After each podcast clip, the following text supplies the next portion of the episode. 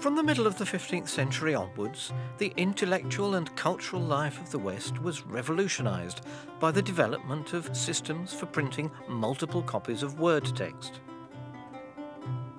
This revolution was made possible by adapting existing technologies and by technological innovations. Not only the printing press, but also the production of suitable paper and inks.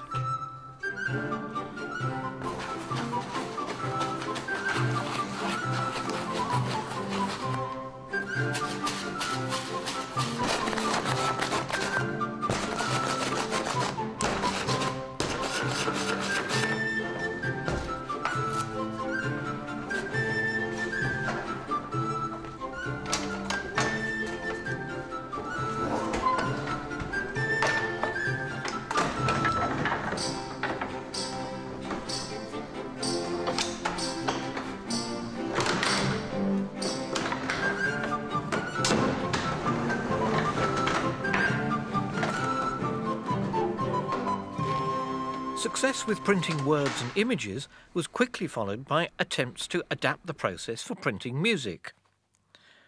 This is a page from the earliest known book of printed musical pieces, dating from the 1470s. With music, as with words, the task for the printer was to reproduce notational conventions that had been developed in handwritten forms.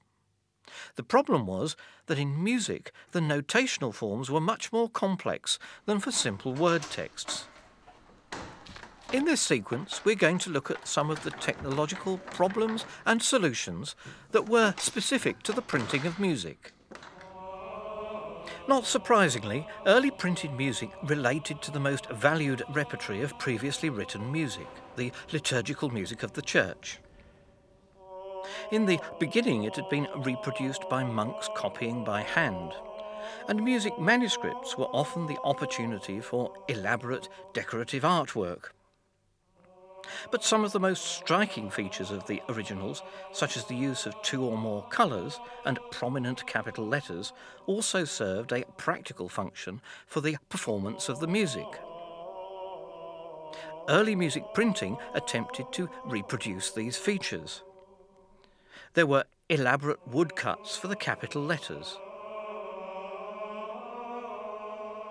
And double impression printing was used, in which the lines were printed first in one colour or shade, and then the notes and words were added in another. Sometimes the notes even ended up on the right lines.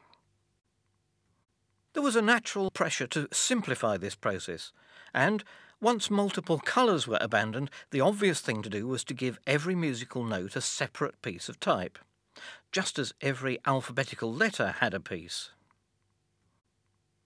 But while letters are strung out in a series along one line, music has to accommodate notes located on different lines and spaces to denote the pitches, and notes of different shapes to denote the durations.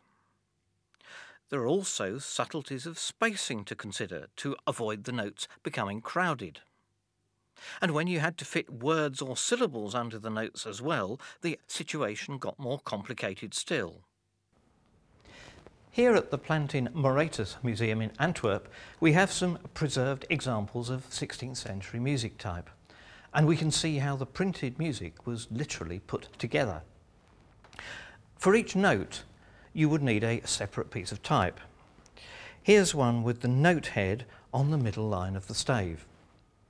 If you wanted to build an ascending scale, you would go from there to one with a piece of type on the next space, and then on the next line up,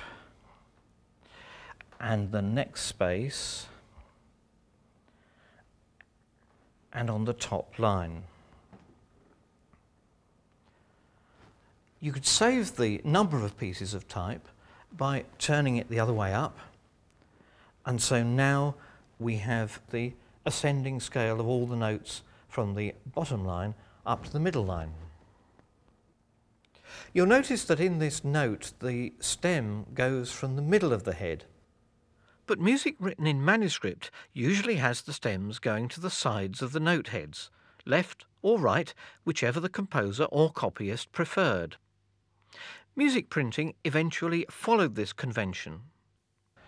But in order to make the note invertible, it standardized the pattern. And in fact, it then gradually changed the way people wrote manuscript music so that the down stem went to the left hand side of the head and the up stem to the right hand side. As well as a piece of type for each note, you needed a piece of type for each musical symbol and for bar lines and for pieces of empty stave.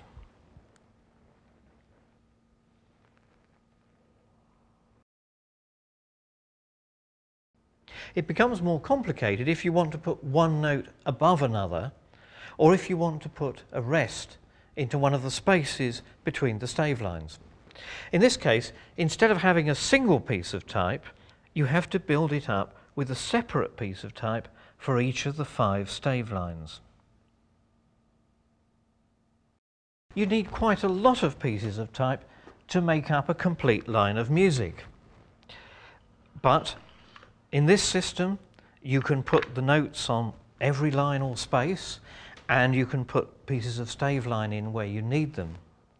The disadvantage is that it shows up little gaps between the various pieces of type, and therefore the stave lines are not as solid as they would be if you drew them as a single line.